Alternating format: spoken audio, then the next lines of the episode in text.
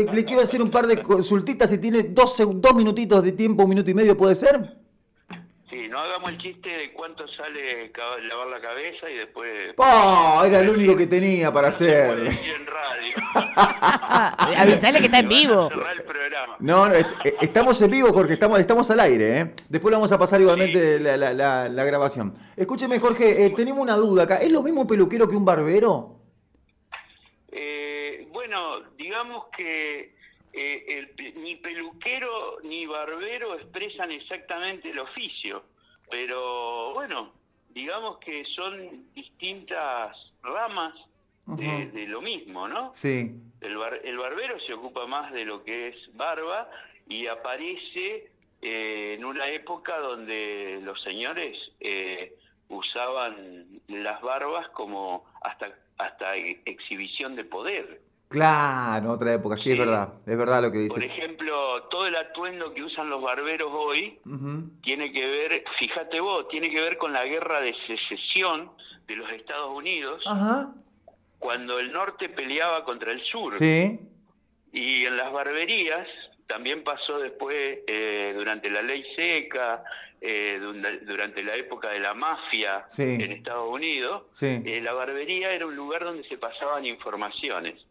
Ah, Este, pero mire usted toda la data que nos está tirando, Jorge. O sea, un profesor de Es como historia. el más que- cafetero. Claro. Y lo que pasa es que a esta altura del partido uno se defiende con lo que puede. ¿viste? Escu- eh, bueno, Sí. y, y un A mí, por ejemplo, me dicen eh, rata renga, ¿Por? ¿Por qué? porque soy presa fácil de los gatos. Pero...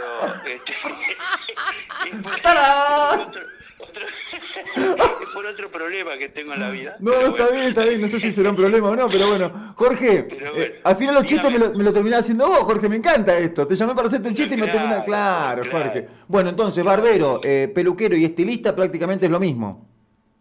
Sí, podríamos decir que el estilista eh, le da un poquito más de vuelo porque estilismo es eh, personalizar lo que es el corte de cabello, el color. O sea, podríamos hablar de los tres elementos del diseño, Sí. que son la forma, la textura y el color.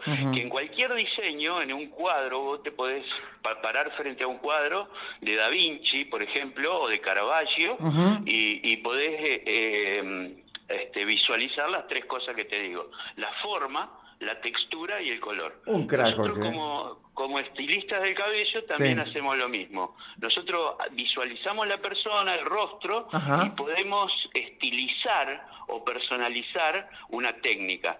Eh, podés- vos podés hacer 100 veces el mismo corte de cabello, Sí. pero si le agregás de- determinados detalles, Sí. podés personalizar una cara redonda, una cara cuadrada, una cara piramidal.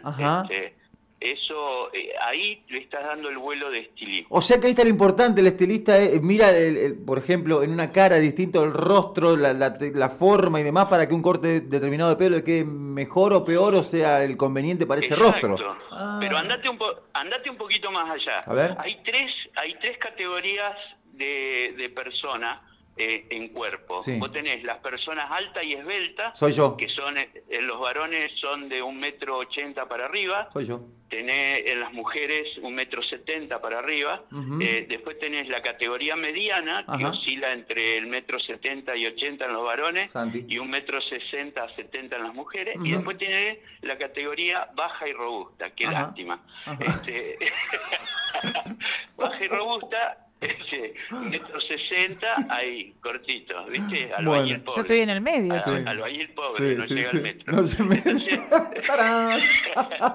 Jorge, tengo, tengo una, una pregunta personal en realidad. Tengo un amigo que no voy a decir eh, quién es, trabaja en Telecom, es músico también.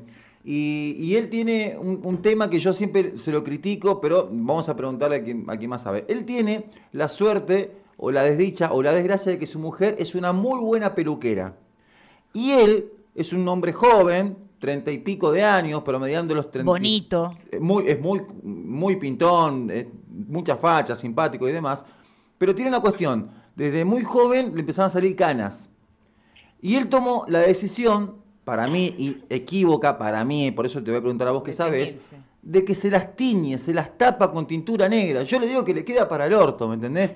Y él, dale que se tiñe, dale que se tiñe, ¿me entendés? ¿Vos qué le podés decir? ¿O qué nos podés decir? Y sobre gusto no hay nada escrito. Sí, claro. Dijo una vieja Ajá. y le hizo cielo raso al horno. Mejor que nosotros, tráelo a la radio. Sí, disculpe las molestias. No, está bien, está bien. Está bien. Eh, ¿Qué opinás vos? Meterse no es materia opinable el gusto personal. Claro. Yo creo que, eh, bueno, hay, hay formas de, de, de, de mitigar lo que para algunos no es un problema. y para Yo, por ejemplo, particularmente, en alguna época de la vida he usado lo que se llama un peluquín. Me jodés, Jorge. Sí, no, quédate tranquilo. Era como y como a mí me importa poco el que dirán, Ajá. eh, yo me fui a Buenos Aires, me puse 5 mil dólares, me hice un peluquín. Ah, bueno, pero, pero el, el- el que va incrustado, ¿no? El que te saca y pones así. O, o cómo. Sí, no, no. El que te saca y te pone así. Sí. Este, in- incluso lo, sa- lo sabía perder. ¿Cinco mil dólares? alcohólico, cuando, sí, bueno, pero, pero era la época del uno a uno. Ah, época de Menem, cualquiera se hacía un peluquín. sí. Claro, ¿entendés? Está Sí, yo he pasado, yo me he dado el gusto de pasar varias épocas Claro, claro. Argentina. Pará, ¿y perdiste, perdiste el peluquín, Jorge? Sí. ¿Cómo así?